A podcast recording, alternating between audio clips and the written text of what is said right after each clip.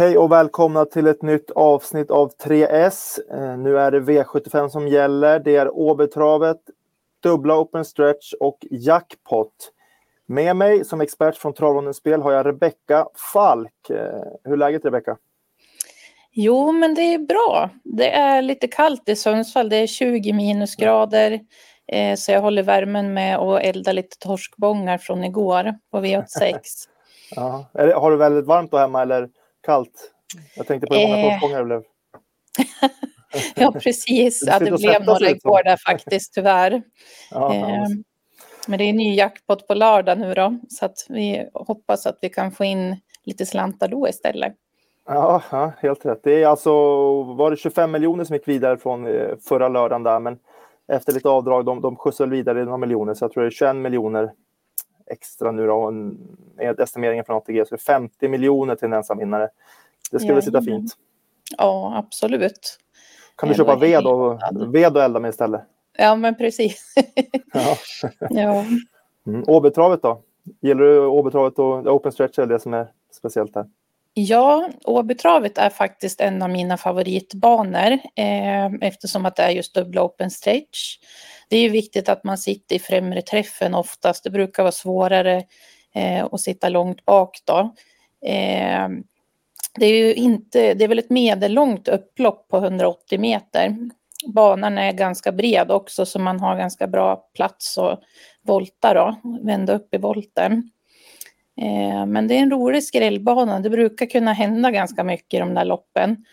Eh, eftersom att eh, det kan vara mycket ledarskiften och så där. Så det kan vara lite svårt ibland att räkna ut hur loppen ska bli körda. Och det tycker jag är roligt. Mm, mm. Jag håller med. Jag är mycket för fransk travsport också. Jag tycker att det blir lite mer fransk körning på Dels att det blir lite positionsändringar när man vet att man får chansen. Och sen kör man ofta på lite mer i ledning också för man vet att de bakom får luckor. Så man behöver inte sitta och ta upp så mycket eh, genom hela sista sväng och sådär. Nej, men precis. Så att, ja, nej, det är en rolig omgång, eh, helt klart vi har framför oss. Och eh, vi ska dra igång med rubrikerna och först ut är som vanligt bästa spiken.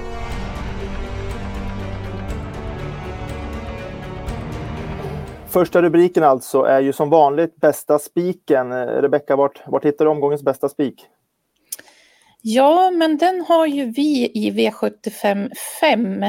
Nu är det ju visserligen lägsta klassen och en stor favorit, men den här är ju riktigt bra för klassen eh, och borde stå sig riktigt bra i det här loppet.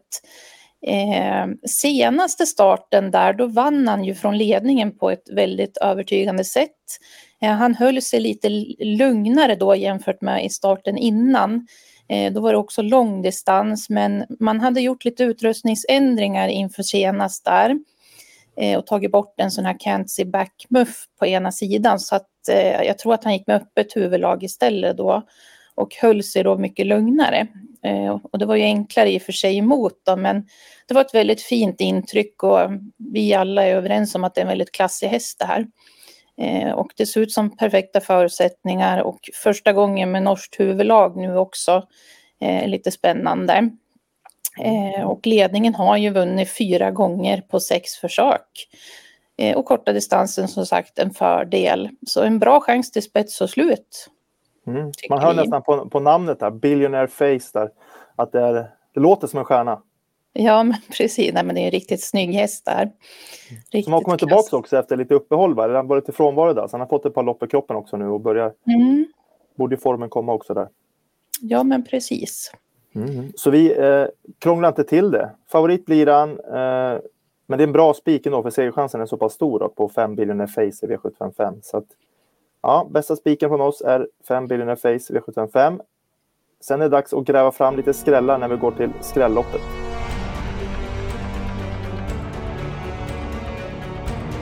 Den andra rubriken alltså är ju som vanligt skrälloppet. Eh, Rebecka, det här är det roliga, leta fram skrällarna, eller hur? Ja, men precis. Det är ju det man lever för varje vecka och leta djupt i, i lopparkivet för att hitta de här skrällarna. Eh, och skrälloppet där, det har ju vi utsett till V75 1. Det är ju ett diamantstorförsök med två volter eh, och det är alltid hög skrällfaktor i de här loppen och det är väldigt jämspelat mellan hästarna. Eh, och vi väljer faktiskt att gå på några roliga där i det där loppet. Eh, och en som jag vill lyfta fram det är ju nummer sex där, MT Tomorrow's Hope. Den har ju vi eh, jagat lite på redaktionen. Jag vet att du gillar den också. Jag har pratat mycket om den. Eh, nu har hon ju springspår här och är favorit och når ledningen. Eh, hon vann ju i den positionen i den senaste starten där på Axevalla 16 januari. Eh, och det är enda segern hon tog då, så det är ju troligt att hon körs i den positionen nu också. Eh, men annars det finns ju open stretch att tillgå på Åby så att hon kan ju vinna med olika scenarier. Och vi har ju värderat henne ganska högt. Vi har ju 16 på vinstchans där och just nu är hon sträckad på 3 procent.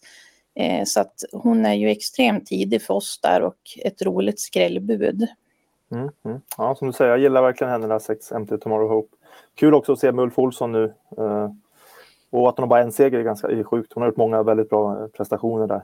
Att, mm. Eh, mm.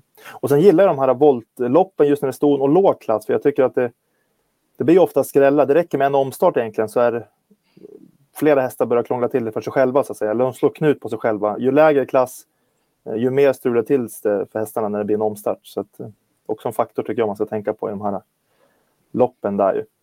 Ja men precis. Mm, mm. Men vi garderar rejält i V751 i alla fall. Hoppas överleva första avdelningen i alla fall. Mm. Mm, mm. Låter bra. Sen har vi en rubrik kvar och det är chaset.